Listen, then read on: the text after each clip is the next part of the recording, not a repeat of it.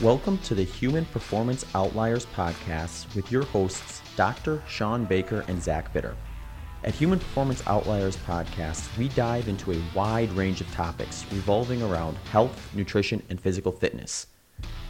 If you enjoy the show and wish to support us, please visit patreon.com forward slash HPO podcast. If you do not use Patreon but still wish to support us, please also consider checking out our PayPal page at paypal.me forward slash HPO pod. The link to both of those can also be found in the show notes. Finally, please consider subscribing to us on your favorite podcast listening platform. Now, on to the next topic. You know, you know, it's uh, I believe those cows are Joel Salatin's cows, if I'm not mistaken. Uh, we had I don't know if you you probably familiar with Joel. We had him on uh, I don't know four or five months ago. We've had uh, a number of folks in this sphere. You know, we had Alan Savory on, we had uh, Bobby Gill with the Savory Institute, we've had a, hum- a number of ranchers on there. But Will, I want to thank you for coming on. I mean, a lot of people do know what's going on with you, and, and for those that don't, I mean, you you're the proprietor of White Oaks Pastures, and you were recently a subject to a, a large study, an independent study looking at the uh, soil sequestration and overall carbon on your farm. And um, let's let's start. We'll talk about that, but let's let's just for folks that may not know about you, can you give us a little brief background about who you are and what you do, Will? Sure, I'm happy to, and I'm delighted to be here with y'all today. White Oak Pastures is our family farm in Bluffton, Georgia. It's a multi-species, multi-generational, vertically integrated farm. It's been in my family for 153 years.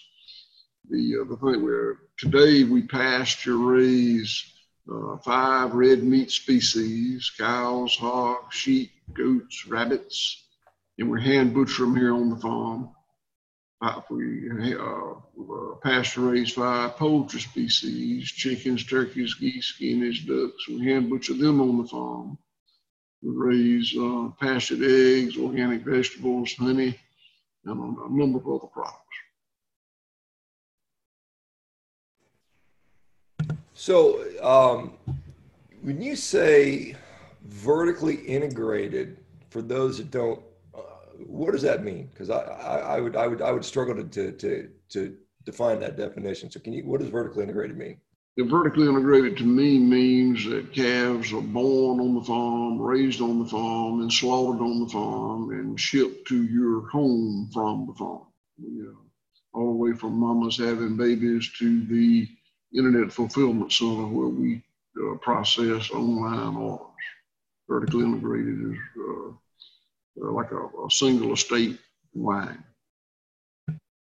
That is, you know, and I've talked with a number of ranchers, and I know there's a lot of folks that, well, I mean, there's a whole bunch of stuff going on in the cattle industry. Probably most people don't know, and I and I, I honestly don't know it all, but I know there's some significant barriers for some people to do that, you know, sometimes with the USDA processing facilities and the way things are set up, it's kind of my impression talking to a lot of ranchers is, is, is the whole system is kind of skewed heavily towards the processing companies. And it, it seems like it's a, I, I mean, you're not in that, but I mean, from, from ones I talk about, it seems like the ranchers kind of get the short end of the stick and the processors and the retailers are kind of, you know, making all the profit and kind of driving the train. And, uh, perhaps NCBA and, and, some of these Beltway beef people sort of defer more to the more to the uh, processing side. You know, you got Tyson Cargill, JBS, and I, I can't remember who the other major uh, uh, packer is, but I mean they, they they tend to, for those people don't understand in the U.S., that tends to be the, the meat industry, whereas what you're doing is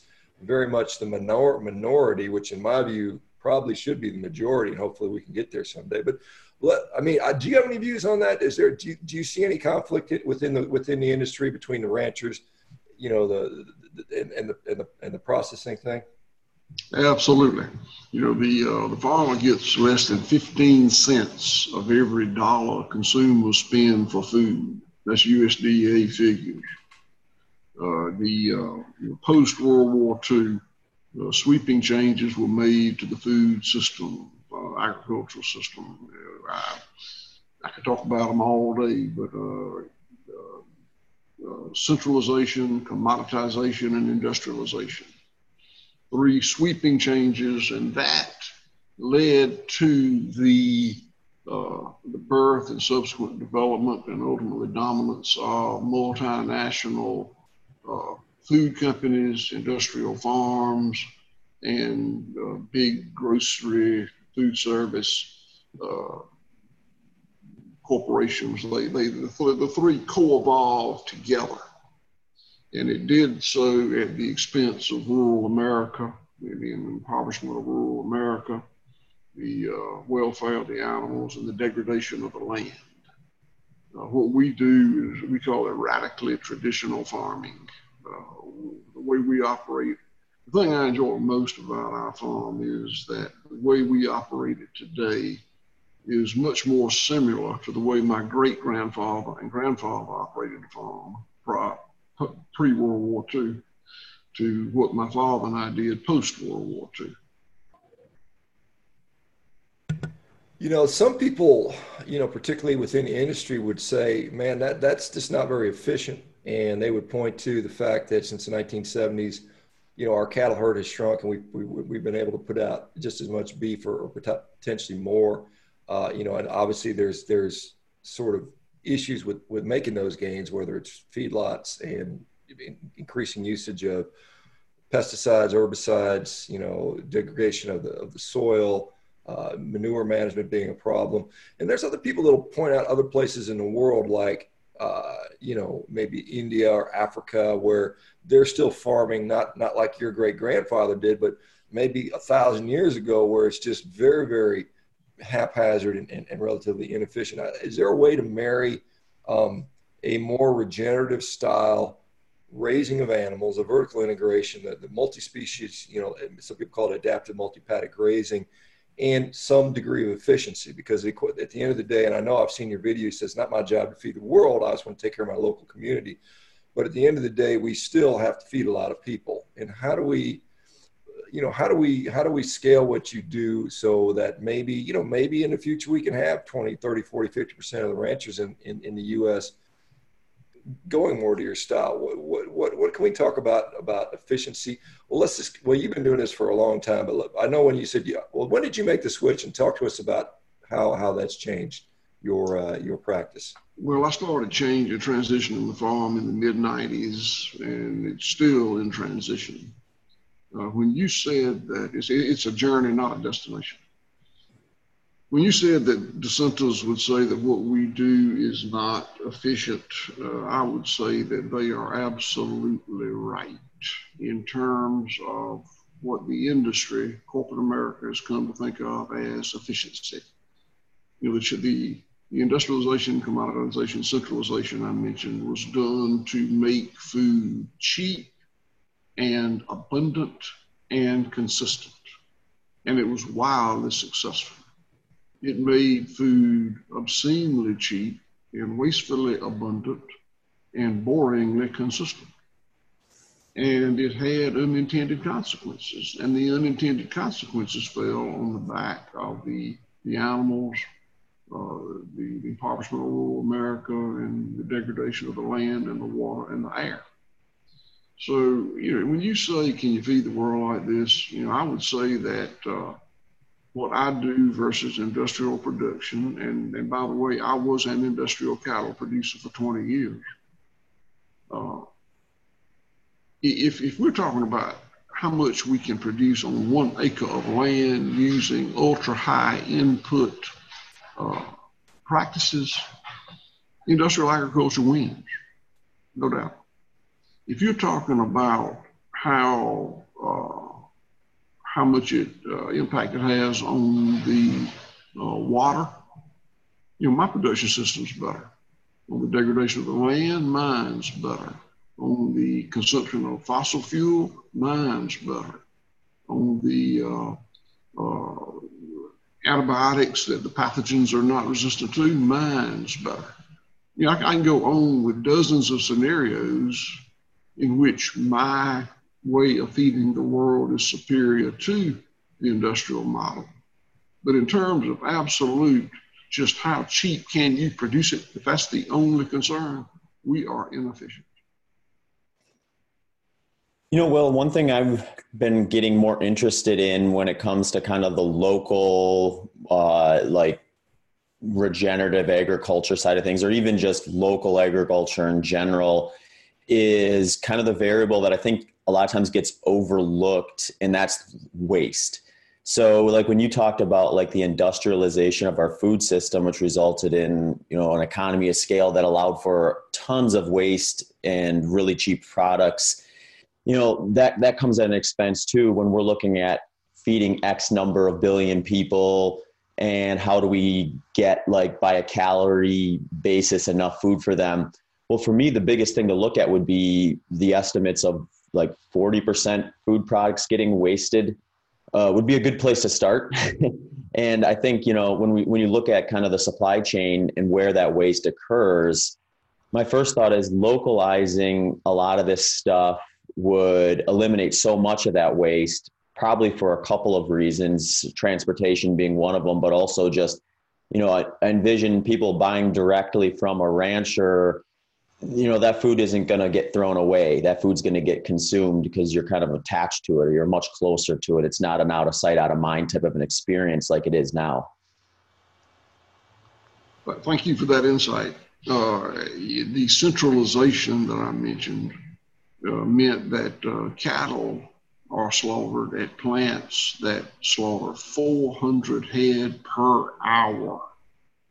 400 head per hour, maybe 16 hours a day.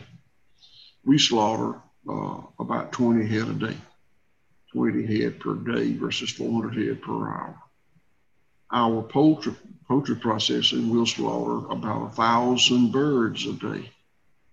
Uh, an industrial plant will slaughter at least a quarter of a million birds a day, 250 times more. Uh, with our small plants that I just mentioned, we'll still generate about nine tons a day on a, on a wet, wet model basis of what's considered to be waste material five days a week. Now, we don't consider that to be a waste material. We consider it to be a nutrient stream, not a waste stream. And we take all of that uh, nine tons a day, we compost it here on the farm, got a really big composting operation, though we sell no compost. And then the, the compost we make goes back out onto the farm in a closed loop system. We love closed loop systems. We uh, dehydrate uh, heads and esophaguses and penises and tracheas for pet chews. We make leather products, handmade things like my wallet. Uh, we, uh, make, uh, we have a USDA inspected kitchen where we make all, all kind of stuff. So you know, one of my heroes is uh, Dr. George Washington Carver. He said many great things, but one of the things he said is, in nature, there is no waste.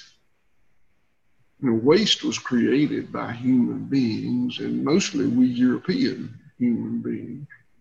Uh, you, you, yeah, I won't get on the soapbox, but uh, you make a great point to the uh, centralized production is super efficient if you're processing, if you're slaughtering and processing 400 head per hour, you can do it for about $100 a head. If you're slaughtering uh, 20 a day, then it's probably three times that. But the off the books costs are incredible on the uber high fish, uh, uber high input. Uber high input and uber high efficiency aren't necessarily all the same thing.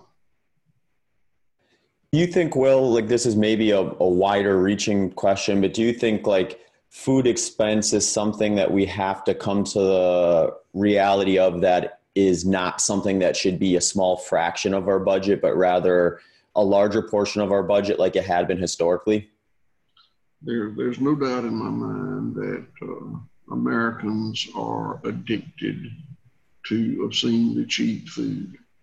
It's an addiction, and you know we we want the uh, the land to be uh, regenerated. We want to uh, pull down carbon and attempt to mitigate uh, climate change. We want to clean up the dead zones in the seas. There's so many things we want to do, but I think we don't are unwilling to pay the price to do it. It's, it's much like our our government. You know, there's not the will and strength to do the things that are necessary. But yes, to have food that is raised uh, with a focus on regenerating the land, uh, mitigating climate change, being humane to the animals, doing the right thing by rural America, there's an increase in cost. And I, I, I fear that there are very few Americans willing to pay it. You know, we have uh, we've been doing this for 20 to 25 years, so we're early in the game and have done it longer and probably more of it than most farmers. And the benefit of that is we have found a customer base that supports us. And they, they, they feel good about buying our food. They think it's they think it's better for them. They think it tastes better. They know damn well it's better for the environment and the animals, and, and it's the fair fair thing to do. But for most farmers who are attempting to get in this business, uh, there's just not the support. Uh, you know, people come here all the time. We, in fact, I built cabins on this farm to entertain visitors. We cook three meals a day, seven days a week for our employees and for visitors. People come in and say, "Oh, we love what you're doing. It's just great. I, we really want to help." Well, if you want to help, go home and buy your food from a farmer who is farming in a way that you find pleasing you know, people come here and say all the right things about supporting what we do, and then they stop at Costco on the way home and buy something that a multinational food company is putting in the, in the cryovac farm. So there's a huge disconnect, and uh, and you know a lot of it's got to do with cost. You know, it costs a little bit more. And I and this is not a sales sales pitch for White Oak Pastures. It's a sales pitch for regenerative farmers all over this country. You know, support them. You know, Wendell Berry, I'm, I, I quote another role model of mine, Wendell Berry. You know Wendell Berry, you know who that is? I was familiar with the George Washington Carver reference, but I'm not familiar with Wendell Berry, unfortunately. Uh, Wendell, Wendell Berry's a great man. I urge you to, to Google him. He wrote uh, uh, The Unsettling of America. He's a farmer, a writer in Kentucky, about 80 something years old. One of the things he says is that consumers vote every day with their food dollar on how they want the world to be. And that is so true and so profound. And there's so many uh, seemingly well intentioned people who just don't do it. I mean, yeah, that is very much a, a, a, an important point. You know, you know, I certainly get out there and, and encourage people. You know, I, I, don't know, you know, not much about my background, but I, I, eat a lot of a lot of meat. Yeah, I eat a lot of your animal or your type of animal, and uh, some of it is is regenerative, some of it's not. Depends on what's available at the time, and it also depends on your financial ability. But let's, if we talk about, is there anything you know besides, and, and I think that's a very important part. Probably the most important part is, is voting with your checkbook. Are there any things that would come into play? as you probably noticed this year, particularly the, po- politics has gotten involved pretty hard in in agriculture from basically driven by this climate change uh, belief. Uh, and there's a lot of politicians saying we should just get rid of beef production in the U.S. or seriously restrict it. Uh, there are some that are actually saying, hey, maybe we need to we need to look at the production methods and maybe encourage regenerative agriculture. Is there anything that could be done legislatively to make what you do not only one, you know, easier, you know, with regulations eh, and, and might encourage more people to do that and, and also maybe perhaps more profitable. Do you think is there any legislation that could be passed that might do that eh, compared to the current system? And I know some people point to the USDA processing center, centers as, as being an impediment for a lot of people that want to do on-site slaughter. But can you talk about that a little bit? Yeah, yeah, I will. Yeah, I'm not. Uh, I'm not a great proponent of change through legislation or regulation. You know, I don't think that a it would be uh, really efficient, efficacious in getting things changed. And B, I think with the money behind the lobbyist, uh, that, that it's just impractical. It's, it's a tree that's not worth barking at. Uh, consumers are the answer. You know, if, if there's meaningful change in the way we produce food in this country, it will come from uh, consumers.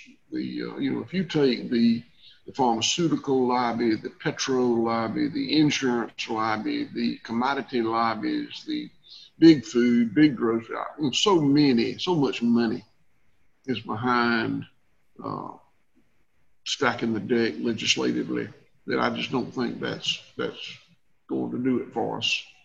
Uh, you, you, mentioned the uh, uh, processing, and it, it is very difficult to build on farm processing. I've, I've, built two, one red meat and one poultry here on this farm, USDA inspected, and it's just not easy, uh, but it can be done. I mean, I did it without a without a trust fund or endowments. I did it with bank debt and equity in my farm. You know, everybody can't uh, build one on their farm tomorrow, but everybody can't put in a movie theater or, I mean, it's, it's a business. It's a capital intensive business, but it, it can be done. There's JBS and Tyson and Smithfield, Cargill. I'm not a fan of those people, but they don't hold a patent on slaughtering animals. Any farmer that's got uh, some equity in his farm and the will to do it you know, can put in farm processing if they want to.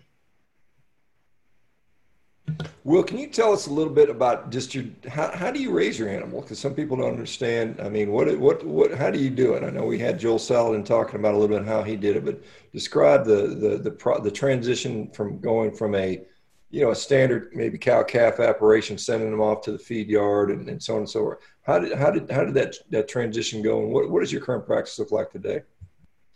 Well, it's, it's uh, that's a broad question, it's a good question, but it's uh, it's uh, uh, it's kind of species specific. You know, we raise ten different species of animals here, and uh, so the the, the, the thirty thousand foot view is is emulation of nature, biomimicry. And when we look to solutions for for production methods, we don't look to reductionist. Research, uh, the way we, reduction is science, the way we used to. That was that's what we got all the answers. Today we look to nature and and uh, we call it biomimicry, emulate uh, how it be, was done before we humans decided to industrialize it.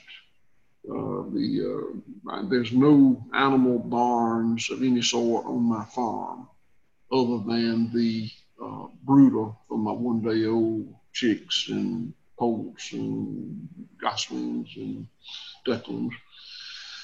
You know, everything's out on the pasture. I'm blessed to be in the coastal plain of Georgia, which, which gets 50 something inches of rain a year and no snow. And so we have a, a very good climate for pasture production.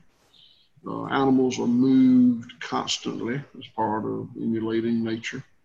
Uh, in the case of the cattle, uh, we move them every day, and it's just an attempt to emulate wolves moving buffaloes or polar bears moving caribou or lions moving gazelles. We, uh, the animals will have a, a really hard impact on the land.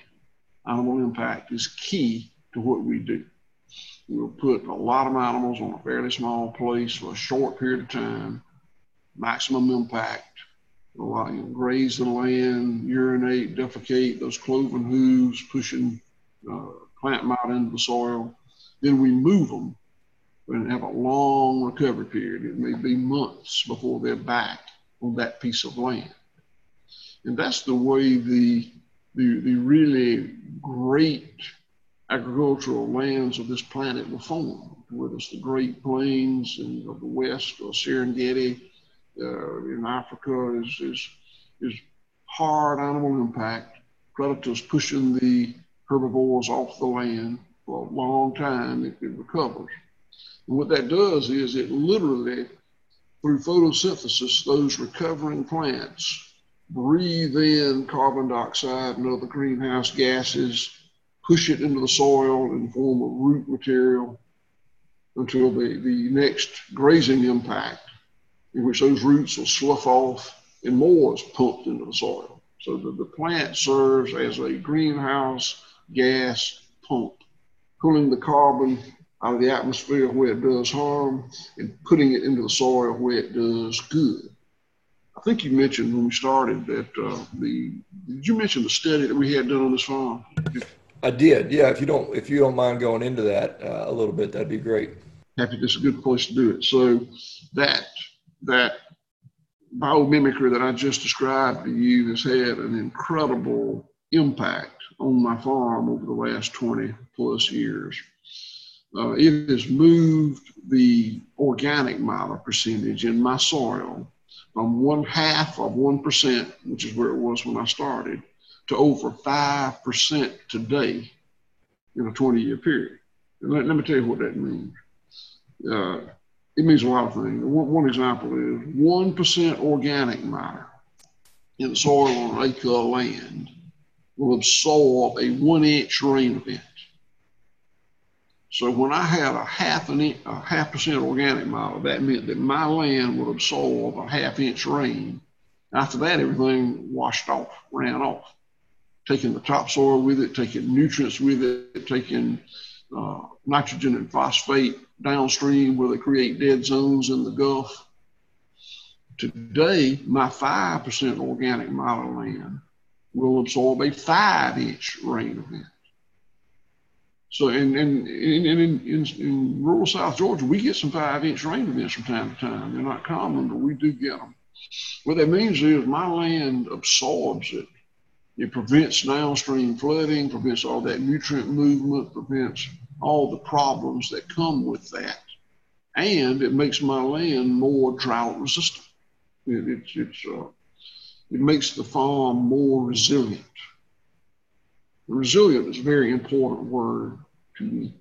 Everything we do is not meant to, to grow the farm. It's not meant to make the farm more profitable. It's meant to make the farm more resilient because that's what matters.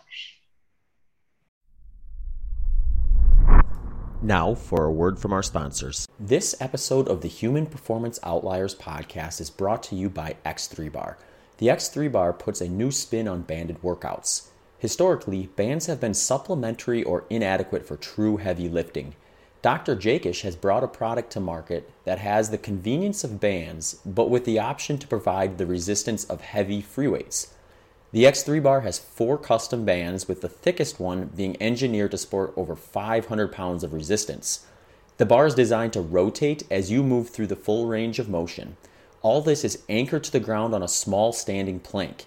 The design allows progressive resistance throughout the lift, which more evenly distributes the lift's difficulty through the full range of motion.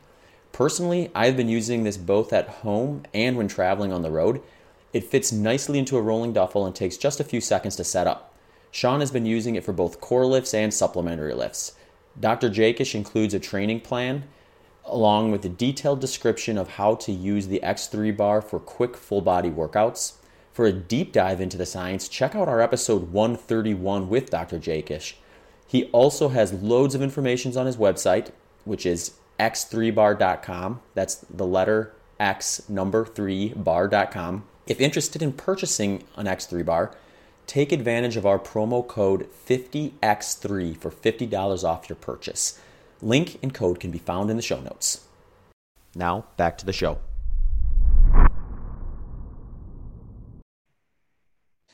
You know, Will, you've been touching on some stuff that I think is really interesting because I think when when I when I get in a conversation with people about potential of regenerative agriculture, or multi paddock, whatever you want to call it.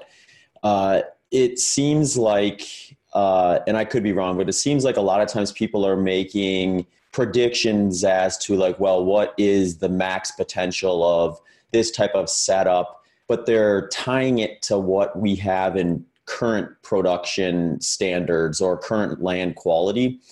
And maybe dismissing the potential increase in productivity that you could get when you improve the land to the scale that you did.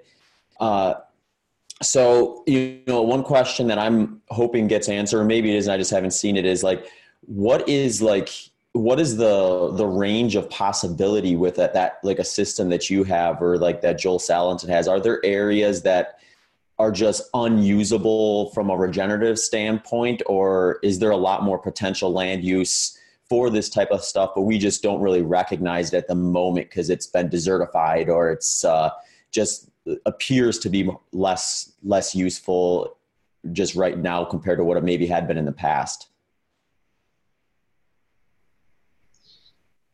Uh, I think that uh, uh, what we've done here to varying degrees, varying extents, can be done in just about any agricultural property in the world, whether it's high plains, desert, or uh, muck land uh, in Florida.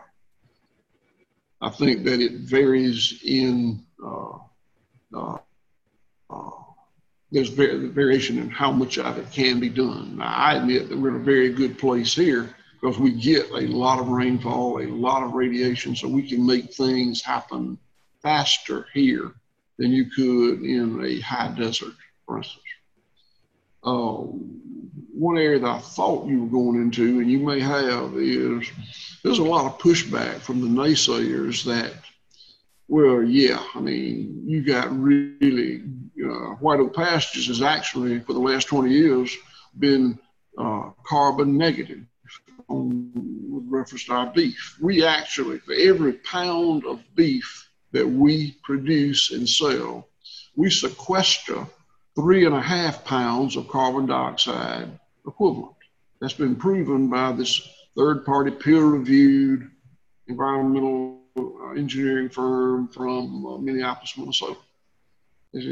So yeah, you've done good, but you can't do that forever. You can't go from five percent to hundred percent. Well, no, you're right. There's a, uh, a point of equilibrium that you won't get any higher percentage carbon in this soil. Admittedly, what they don't take into consideration is the soil can get deeper. You know, the uh, the, the old stories about when the, the pioneers across the Great Plains, and the, the topsoil was eight feet deep.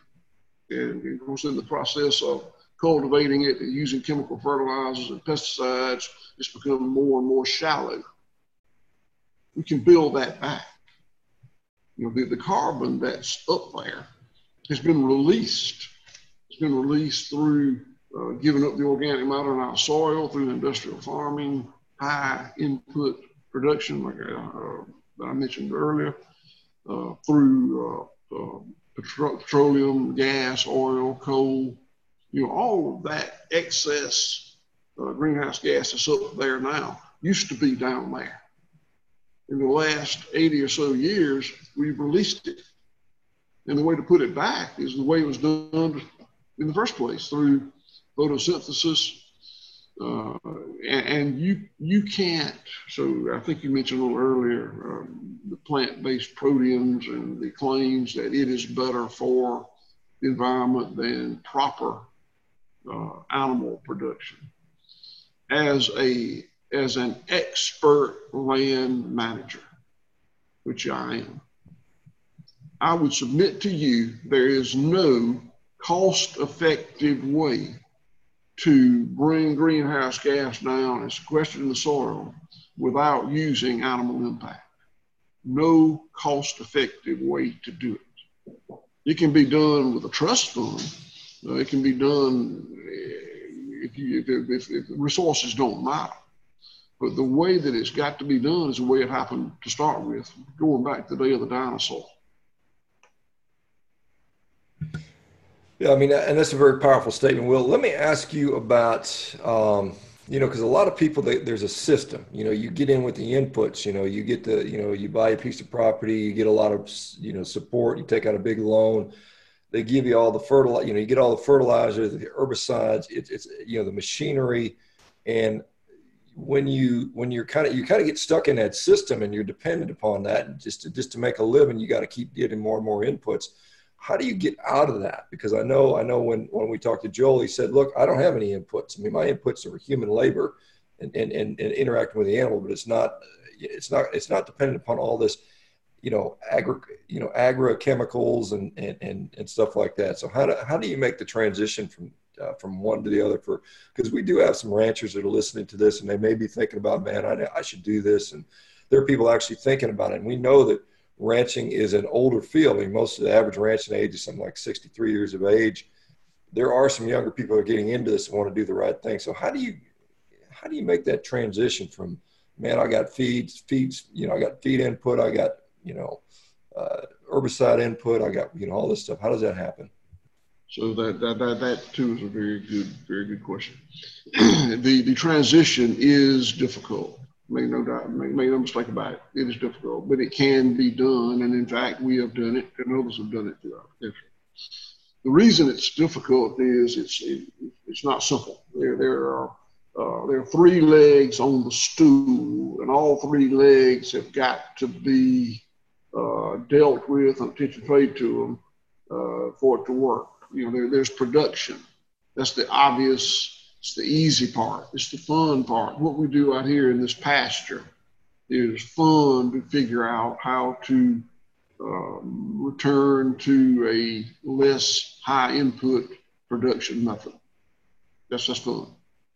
Uh, but then you cannot produce it in that way and sell it in the commodity market because you're adding value to that commodity that you can't extract from the commodity market. You've got to find uh, a sophisticated consumer that will pay you what it's worth.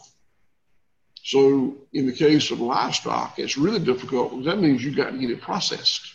You can't take it to a Tyson plant and say, hey, while you're doing your 400 head an hour, how about handling my 10 cows here and keep them separate from me?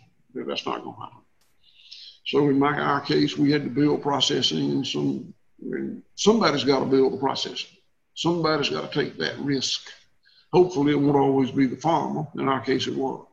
But production, so you got to get it processed. Then the third leg is what we talked about earlier. You got to find the market that'll pay that premium. You know, those people don't want to buy a cow or a hog. They want a pork chop or a, a T-bone steak. And they've got to be willing to pay more for it than the industrial model that was fed in a feedlot and slaughtered at a plant processing 400 head per hour. So it's, uh, I've told you what's hard about it, but then the rest of the story is it can be done. And, and by the way, we have a lot, excuse me, we have a lot of visitors here. Uh, we operate with full transparency. Anybody can see anything we do anytime they want to. We built cabins on the farm to accommodate them. You know, we did that as part of our marketing. Uh, we, we well with full transparency. Anybody can see anything. You know, it's impossible to tell what you're buying when it's a, you're depending on a two inch by two inch label, or three inch by three inch label especially with the, uh, the improprieties in what, in my opinion, what USDA lets people get away with. The only way the consumer can really know what they're getting is by knowing their farmer. Now, they don't have to know it personally, but they need to study and with social media and websites, you can find out who your farmer is. And they need to know they can go see that farm anytime they want to. They, don't have to if everybody else is going. Will, is there? I mean, because you you've got a processor, a processing facility on site. Is there any um, sort of thought that you know? I don't know what your neighbors are doing. I mean, I assume you got other ranchers in that in that area. Have you been able to demonstrate through your success any of the neighbors come on board? Is there any thought of cooperatively using the processing facility? Because I don't know you know what your capacity is if, if, if say three of your neighbors wanted to jump in and do what you do and, and come together cooperatively to, to use the processing facility is that is that a possibility for what you do or other places perhaps I'm, I'm sorry, internet went out, and I, I, what I heard you say was very garbled. Let me repeat that, Will. I was asking about the fact that you know you probably have other ranchers in your community that may or may not be doing what you do, but I mean, is there a possibility that, that you guys could come together cooperatively use your processing facility, maybe they, they, they can practice like you do. Have, have you influenced any of your fellow ranchers around you locally to, to adopt what you're doing? Well, uh, the answer is yes, but let's take the locally part out of it. Uh, we I hadn't seen much change here locally, and, and, there are reasons for that. I'm in the heart of really prime cotton, peanut, uh, corn production area. My my friends and neighbors and relatives are doing pretty well farming those three subsidized crops. So no, not right here. Uh, there, when I built my plant, uh, there was only one other on-farm USDA inspected red meat plant in the country. It was in California. Uh, today, there are a number of them. I don't know what the number is, but there are a number of them, and many of whom came here to figure it out and many of them do uh, custom processing. They, they process for other farmers. I, I do not. You know, ours is, is strictly white oak pastures, and, and, and that's that's that's that's just a business decision I made. Uh, but uh, uh there, there has been movement in this direction across the country. Yes. Yeah, you know that's a good point, Sean, and I'm glad you asked that question because my thought was when I was just when I'm thinking of like localizing food production, it seems like there's a lot of different things that would need to be localized outside of just like the the actual ranching itself or the you know the agricultural stuff itself.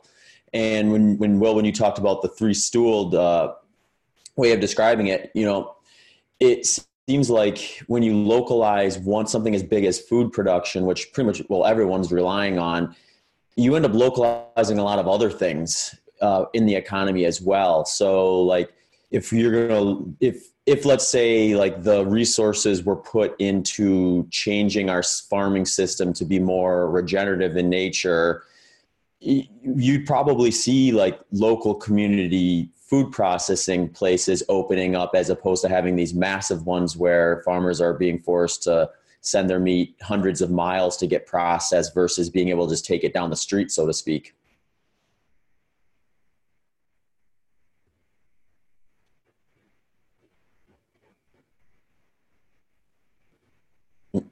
Yeah, absolutely. So, so, and uh, when White Oak Pastures is the largest private employer in this county. Uh, we've got 165 employees, and our average employee made twice the our employees made twice the county average last year. Uh, and it's a function of what you said, decentralized production. You know, you know, 70 years ago, uh, rural America, rural communities in America were the backbone of the country. And today, in any state you want to go in, uh, rural America is crumbling. It, it's uh, ghost towns. Uh, the only people there are using up the equity in the old houses. Stores are closed, schools are closed. Uh, we, I used to have uh, three or four employees. Today we've got 165 uh, in Bluffton, rural community where where we are we have, uh, I'm, I'm, sitting in the old courthouse. That's my office that we have uh, renovated. Uh, the, the, Methodist church, it was closed, is right over there. That's our administrative offices. Uh, we've uh, opened up the general store and I got a really nice store. We serve a restaurant. We serve three meals a day, seven days a week. Uh, we've bought 12 houses and renovated them employees Bluffton, Georgia is on its way to being a very nice little rural community. And it was a ghost town. And regenerative agriculture is what did that. Yeah, you know, and it, that brings up the other thing that you mentioned earlier too, and we've had this said with basically every other uh, like regenerative agriculture interview we've done, and it's like the big one of the big, I guess, uh, counter arguments is this idea that it's an, it's manpower intensive. So you know, it takes a lot of uh, it takes a lot of manpower to make an operation like this go relative to a bigger, uh, more modern day farm. And to me, I'm thinking about that, and I'm like, well, I mean, that's only a problem if you look at it through that lens. If you look at it through the lens of uh, in America, it seems like those type of jobs are things that we've been losing a lot of in the past few decades. So maybe that's a good answer to kind of bring some of that back and offer some of these these manual labor jobs if our food systems and agricultural systems are reliant on a lot of manpower in order to get that job done. Yeah, I mean, I think that's a good thing. I think that uh, employing people is good. Uh, you know, we've got, uh, uh I told you, 165 employees. The company is run by five directors me, two family members, and two highly uh, educated, passionate, wonderful people that moved to Bluffton to work here. Those five people supervise 25 managers who are really smart, energetic, passionate people, and 22 of them moved to Bluffton to work here. So, you know, the you know, I'm, I'm 64 years old. Uh, when I was growing up, uh, we talked about it was talked about the brain the brain drain in rural America. The A and B students uh, moved to cities and got good jobs, and we C and D students stayed here and worked on the farm. And regenerative agriculture has reversed the brain drain here. We have, of the 165 employees, a very high percentage of them uh, hold uh, college degrees, many graduate degrees. We've even had a PhD that moved here from California to work here. And, and it's just revitalizing rural America. But what's wrong with that?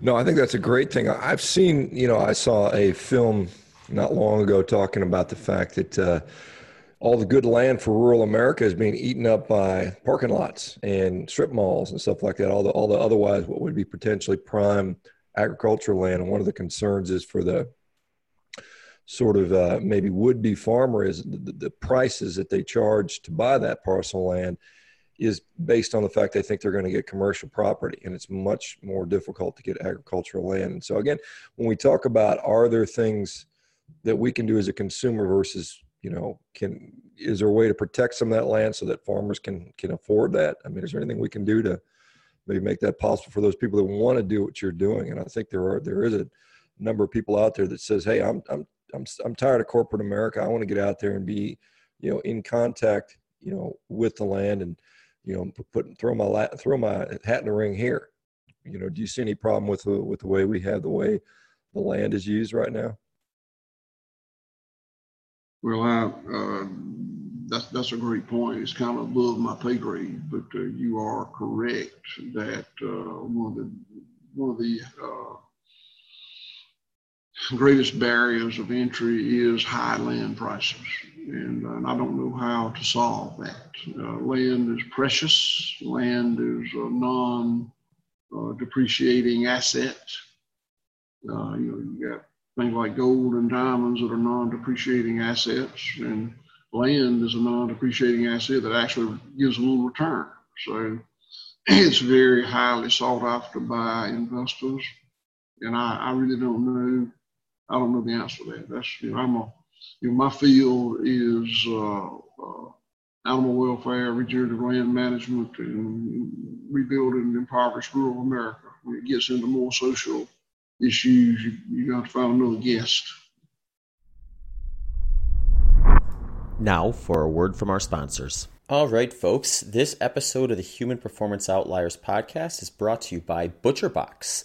ButcherBox offers you convenience by delivering your meat right to your door with free shipping.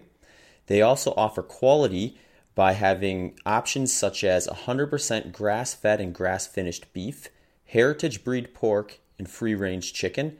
They also offer value with their goal to make clean meat accessible to as many people as possible by partnering with a collective of small farms. They are able to deliver you the best products for less than $6 per meal. They often run promos on their website for subscribers to get things like free pork or free bacon.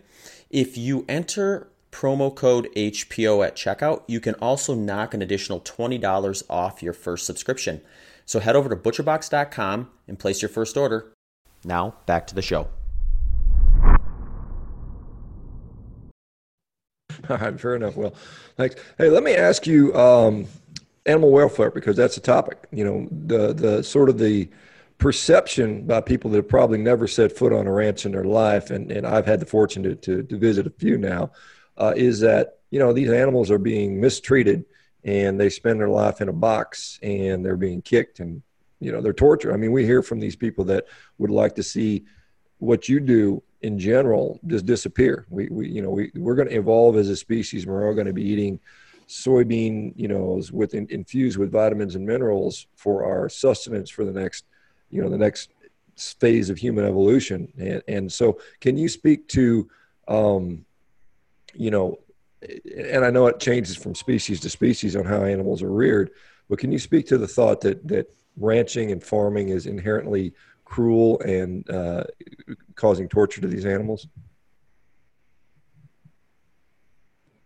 Uh, the internet went out a little bit again. I hope you can hear me. I heard most of what you said, not not all of it, but uh, animal welfare. and uh, you know, I would say that that almost no farmer or rancher chooses to intentionally be uh, cruel to their animals. I, I, I, just don't think it happens. I don't think that intent is there. Now, the, the unfortunate part is good animal welfare has come to be uh, considered as you keep the animal uh, fed well, you keep them watered, you keep them in a reasonable temperature range, and you don't intentionally inflict pain and suffering. And if you do that, that's pretty good animal welfare. And the sad thing is, it's really not. Uh, those things are essential, but over and above that, it's incumbent upon the herdsman to create an environment in which the animal can express instinctive behavior. That is equally important.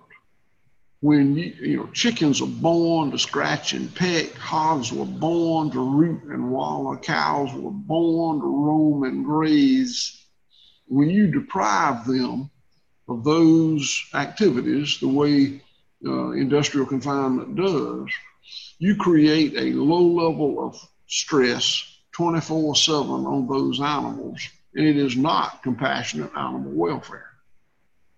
Uh, it's efficient, but it's not good animal welfare. So, uh, what we do does allow for the expression of instinctive behavior and I'm convinced that it is good animal welfare. So, I mean, would you say that, uh, you know, we should just eliminate? I mean, is there, you know, like I said, I, I to just, because there's people out there that think that we should just completely, and there's people like uh, Patrick Brown and Ethan Brown who are CEOs of Impossible Foods and Beyond Meat. Their vision is by whatever date they, they change it all the time, but it was 2030, 2035. We're going to see a complete end of animal agriculture. And all of our meat is going to be raised either we're not going to eat meat, we're going to eat some plant analog, or we're going to be growing it in a lab. Do you have any concerns about about that? Is there is there is there is there is there a reason that we as humans should say, hey, we need to keep animal agriculture on this planet? And, and, and what is the benefit of that relative to, to maybe what they're they're they're proposing as a, as an alt, as an alternative for the future? Well, that I do have strong feelings about that, and uh, I've been back and forth with a, dialogue with Dr. Pat Brown. He, he kind of went silent on me, uh, which told me I was probably putting more points on the board than he was. But he, you know, he, he is he is so wrong. You know, as we talked about before, the Earth was in was, was evolved with animal impact. There's a very important uh, creative, beneficial uh, impact on, on, on turning the, the dead rock into this beautiful planet that was done with animal impact. And to say that we're going to uh, do away with animal impact is, uh, I told you earlier, you can't cost effectively regenerate depleted soils without animal impact. So, uh, uh in the case of uh, Impossible Burger, uh, the same environmental engineering company, in Minneapolis that did my life cycle assessment did one on Impossible Burger. And it showed that, as I said earlier, we sequester three and a half pounds of carbon dioxide equivalent for every pound of beef we produce. Same outfit showed that Impossible Burger emits 3.5 pounds of carbon dioxide equivalent for every pound of Impossible Burger. So if you want to break even on your footprint, for every pound of Impossible Burger you eat, you got to eat a pound of my grass-fed beef to break even, to to, to uh, negatively impact the harm you did eating eating them. So uh, it, it's just wrong. Uh, it's uh, you know those uh, uh, Impossible Burger and um, Beyond Burger are darlings of Wall Street and Silicon Valley. they're creating enormous wealth and when you uh, create enormous wealth in Wall Street and Silicon Valley, you make up whatever story you need to to keep the dream going. And that's exactly what Dr. Brown has done in his attack on regenerative agriculture. Now, if you are talking about industrial beef practice, you know, I'm, he and I are members of the same choir, but he has overspoken when he attacked regenerative farm practices the way he has done. And I'm, I'm sorry he did that. I invited him to come to my farm and let me show him the error of his thinking. And uh, we went back and forth a little bit, and he, he, he's gone silent. And he, he, he's not coming here. You know, the things that I can show him here are inarguable. Yeah, you know, well, that's always been kind of my thought when I've gotten in conversations about this too is like, even if we did change things to a, or let's just say like however many years down the road we find ourselves in a position where the majority of the planet's eating plant-based and the meat we are eating is this lab grown meat the only reasonable way to prevent or reverse desertification is like you said is through this animal be there's these ruminants being part of the part of the cycle. And uh, so like even if we were going to change our food system to the degree where we're eating lab grown meat and just a bunch of vegetables what is going to happen with the animals that are going to be required to be out there preventing the desertification? It's like are we just going to like eventually let them die off there and then or let nature take its role without us being part of that so to speak it just doesn't make sense to me it seems like it's a kind of a dead end in their argument at least from what i've seen and i haven't gotten a good answer from anyone yet and it sounds like you may be in the same camp yeah i mean there, there's again you know I, I, I, there are a lot of things that i I just don't have an opinion on because I don't have the expertise. But this this is one that I do. Um, I'm not one of those farmers that uh, cattlemen, beef producers that rails against uh, vegetable protein. Not at all. If a consumer chooses to eat vegetable protein as opposed to animal protein because they can't, they just can't bear the thought of eating what was just been a live animal, I respect that. I, I, I absolutely respect that. That's a lifestyle choice, and you get to make it. If you don't like the mouth feel of meat and choose vegetable protein, I respect that. that that's that's absolutely a, a personal choice. But I will not sit still and allow an uninformed person to say that the way I raise cattle is adversely affecting the planet. That is not acceptable. It is not okay. It is wrong. Uh, and again, the only cost effective way to regenerate degraded land is with animal impact. It's the way it got to be good productive land in the first place. We degraded it through uh, ultra high input farming practices. And the only way to get it back as good productive land is through animal impact. Yeah, and I mean, and that's that's not even including the the welfare component when you think of a wild ruminant's overall welfare relative to a cow on, on your pastures. I think any wild ruminant would pick your your setup over what they are going to experience in the natural world any day of the week. So, you know, that's another another spot where I always find interesting as to why there isn't more kind of co cooperation amongst uh, meat eaters and the the vegan or vegetarian kind of world. I feel like those are that's an area in which we could somewhat have uh, have an impactful combined voice to kind of drive the conversation into the the right way if we're looking out for welfare and quality of life for these animals. I can't think of a better setup than a regenerative farm.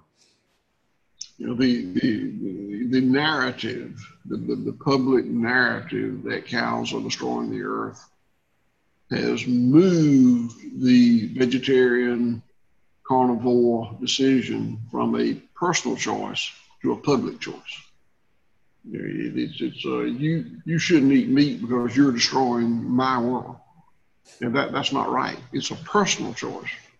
Uh, eating meat does not destroy the world. I could say that eating uh, Impossible Burger is destroying my world. You, have to follow the production method back to how the farmer's treating the land and the animal and the community and decide if you like it or not.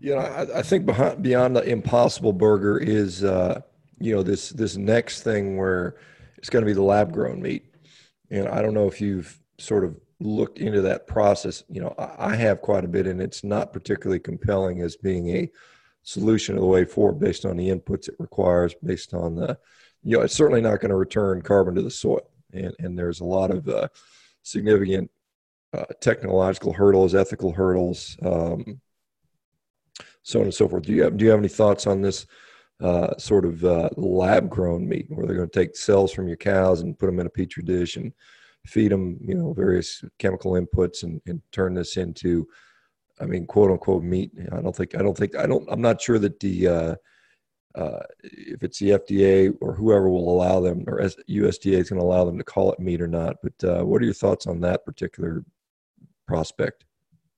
I know a lot less about that process than I do about the, the vegetable-based protein, but the same answer. You know, it's not regenerating the soil. Without the, it still uh, misses the animal impact component to land regeneration, and it's you just got to have it. It's as simple as that. Uh, you know, I, I may have some personal uh, philosophies about, uh, you know, highly processed foods and, and how I feel about them, but it's outside my expertise. You know, land management, animal welfare, and local economies are all that I feel qualified to comment on.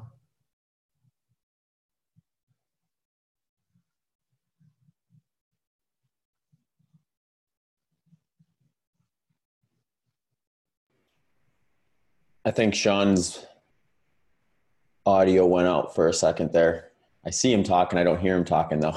can you hear me, Will? I can. Yeah. Okay. Here's Shawn.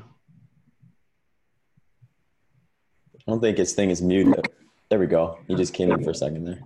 Yeah, my mic just went out for some reason. I was going to ask uh, Will about, uh, you know, if he's aware of the Savory Institute, Savory Hubs, and are we seeing a general increase in those ranchers that are now participating in regenerative ag, or is that still not increasing? Uh, yeah, I don't know if you know, but uh, White Oak Pastures is is a savory hub. There are 26 in the in the, the 20. I think there are 26 hubs on six continents and we're one of the hubs, one of the two or three east of Mississippi River. So we're, we're a proud savory hub. We study and practice and teach holistic land management, and I feel very good about it. I was late to the party. Well, I guess I wasn't, but I was later than some. I I started my uh, regenerative land management 20 years ago, and I didn't know of savory and I just kind of figured it out on my own. And I thought I knew as much about it as anybody in the world. Until I heard Allan Savory speak about six or seven years ago. And he could just run circles around me. So I said, you know, I, I probably need to grab onto this and did. And I actually went to Zimbabwe and took my uh, uh, holistic pasture range uh, training there under Allan and been uh, uh, teaching and practicing and studying here ever since. Well, I, let me ask you uh, for people that want to, you know, support what you do. You know, uh, I know you, you've been involved with maybe a couple different products maybe people might know about. So, how do people get a hold of, you know, like say uh, somebody wants to say, "Hey, I want, I like what Will's doing, and I want to support him." What uh, what kind of stuff do you guys have for for the average consumer? How do they get a hold of you, and how do they get a hold of some of your regeneratively raised products? So uh, uh, we have a, a, website with online sales. It's whiteoakpastures.com. And we actually do the internet fulfillment ourselves here on the store, yeah, here on the farm. So that's a, that's a, uh, probably the best way to do it. We, we sell products at some Whole Foods markets and Publix and Kroger's, but for the most part, the online is the, the, the better way of doing it. And and I want to say this, you know, I, I appreciate you know all the business that, that, people do with us. That's that's the blood that pumps through our body to keep us going. But it's not just about us. You know, there's a guy named Gabe Brown in South Dakota, and one named Spencer Smith in Nevada, and one named Blake uh, uh, Andrea uh, Alexandria in California, and Greg Gunthorpe in Indiana. They're, they're people I wish I could say there's thousands of people all over this country doing what we're doing, but there's not. But there are dozens. Uh, and, and, and if you can, uh, I appreciate it if you buy it from us, but please buy it from somebody that's, that's doing the right things. Yeah, that's a good point. And, and, and like I said, hopefully that, that dozens will turn into thousands. I think that's something that needs to happen. I think that, uh, um, you know, some people are, are you, you, know, and again, it depends on having the, the resource. But I, I would say, I mean, when we look at food production and food costs relative to income, you know, I mean, compared to what it was, you know, 100 years ago, I mean, I think some the average American was spending something like, I don't know, 40% of their income went to food. And now it's a, a tiny fraction of that because we've made it so cheap, which some people would argue is a good thing because we, we kind of we certainly don't have issues with starvation in the U.S. like they do in many other parts of the world. We we tend to have the opposite problem. We have too many damn people eating too much too much stuff, and and, and I would argue it's too much of the wrong stuff, quite honestly. But um, you know, it's uh, the thought that you know maybe you, know instead of buying the latest doodab or gadget, you know, you might want to spend more and more money on quality food and make that you know a, a important part of it because it, it, ultimately does impact you. You know, it doesn't do you. I would you know, and, and I'm very much a person that believes that nutrition has a huge role on its impact to health. And you know, if you're gonna if you spend you know 25% more money on quality food or whatever it ends up being and that gives you a better quality of life i think you i think it's worth it in my view i don't know what your if you have any opinion on that well, uh, again, uh, Little Bear says you, vote with your dollar on how you want the world to be. And if you if you're not concerned much about animal welfare and you really don't think there's uh, climate change and you uh, really don't care if, if uh, rural America goes away as we as we've known it goes away and you don't care about dead zones in the Gulf of Mexico, then just keep buying food from multinational corporations. It'd be just fine. But if you do care about those things, you may want to support people who are doing something to to mitigate.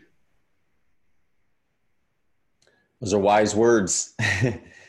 um, Will, I don't want to. We don't want to take up too much of your time because I know you're busy. Uh, but if you want to share with our listeners where where they can find you, uh, I know the White Oak Pastures has a an active uh, Instagram account. Is there any other spots that are good spots for our listeners to go check you out?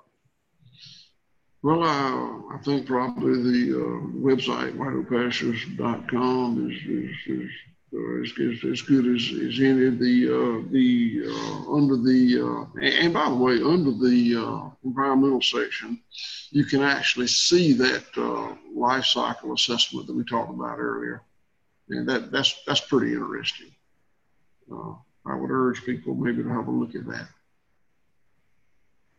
yeah, to, hey, Will, to your knowledge, is is that studying? just just one last sort of point?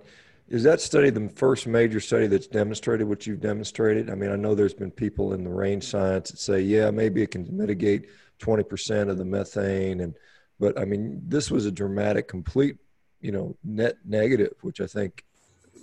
Is there any other studies that show have shown that before? Uh, I'm not aware of any that have shown that before, and and I think that it's that's probably a function of you if you don't if you don't you don't see it if you don't study it you don't miss mm-hmm. what you don't measure and uh, the fact that we this was and by the way this was a an eighty thousand dollar study that uh, uh, I, I, couldn't afford to do that you know I, the things that it showed uh, one of our customers paid for it. Uh, the the fact that the, the, the, the things that it showed us were not a surprise to me. You know I knew that the land was improving and it was improving because we were bringing carbon down and putting it in the land in this organic matter. I knew all that, uh, but I knew it anecdotally. You know, I, I, did not, I had no proof of it. So, and, and I couldn't, yeah, I need, I, this provided the verification and validation.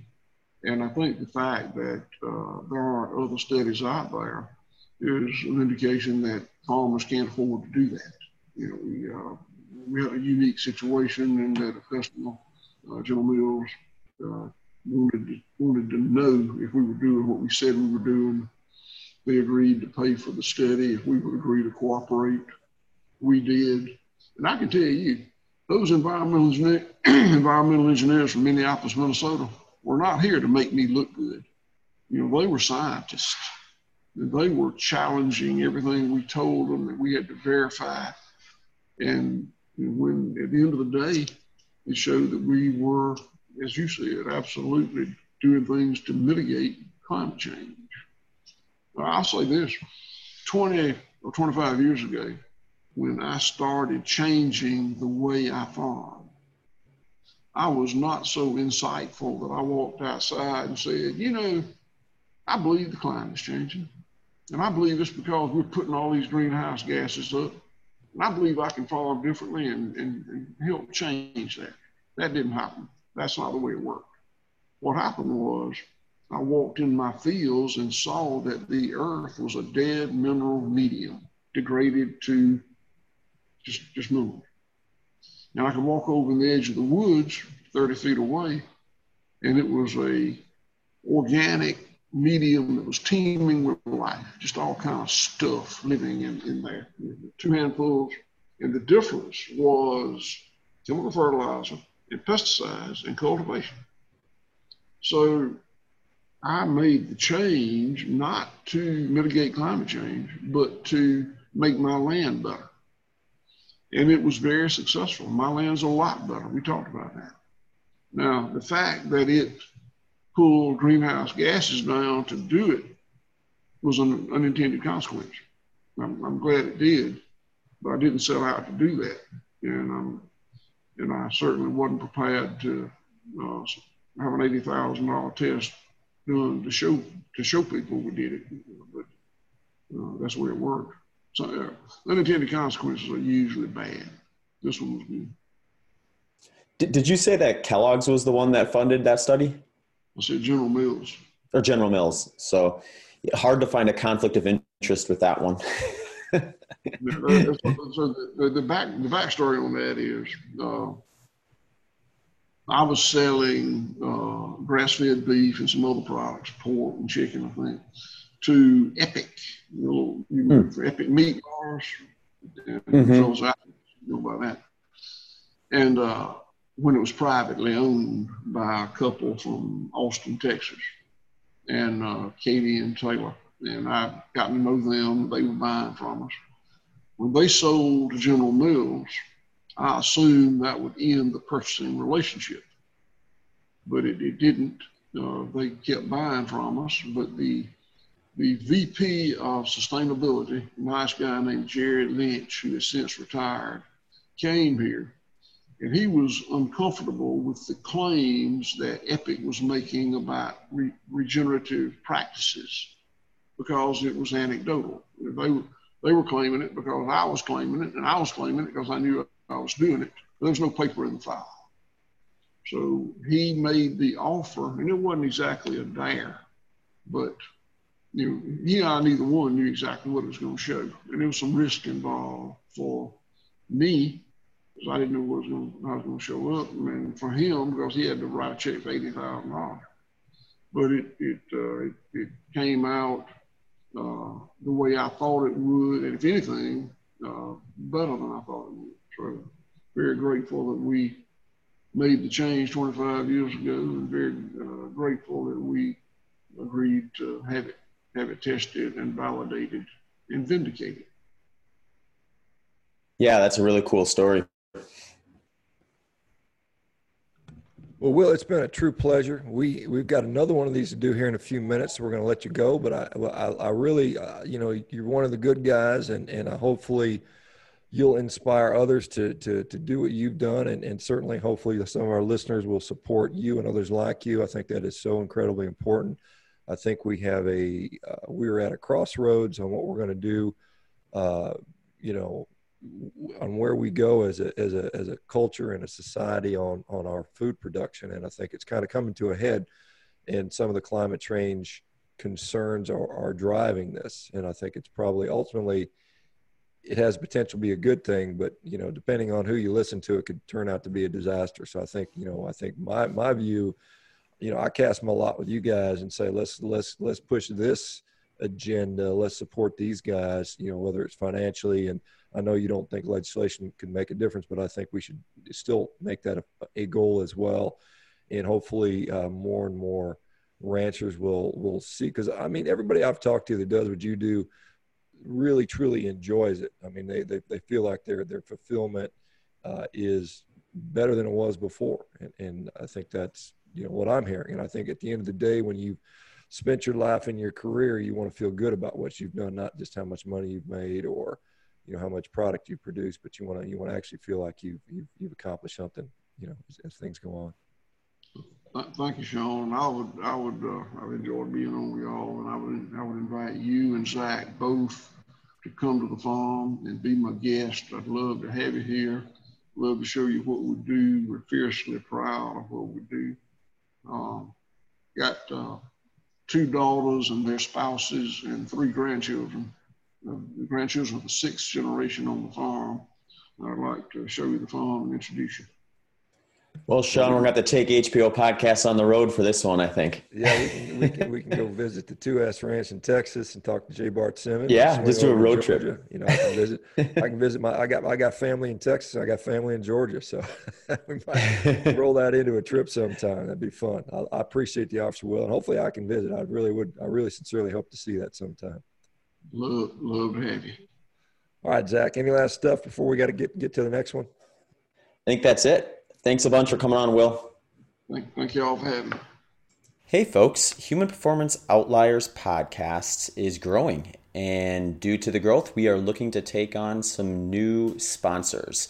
So, if you feel like your company or organization would be a good fit for our audience please do not hesitate to reach out to hpopodcast at gmail.com. Thank you.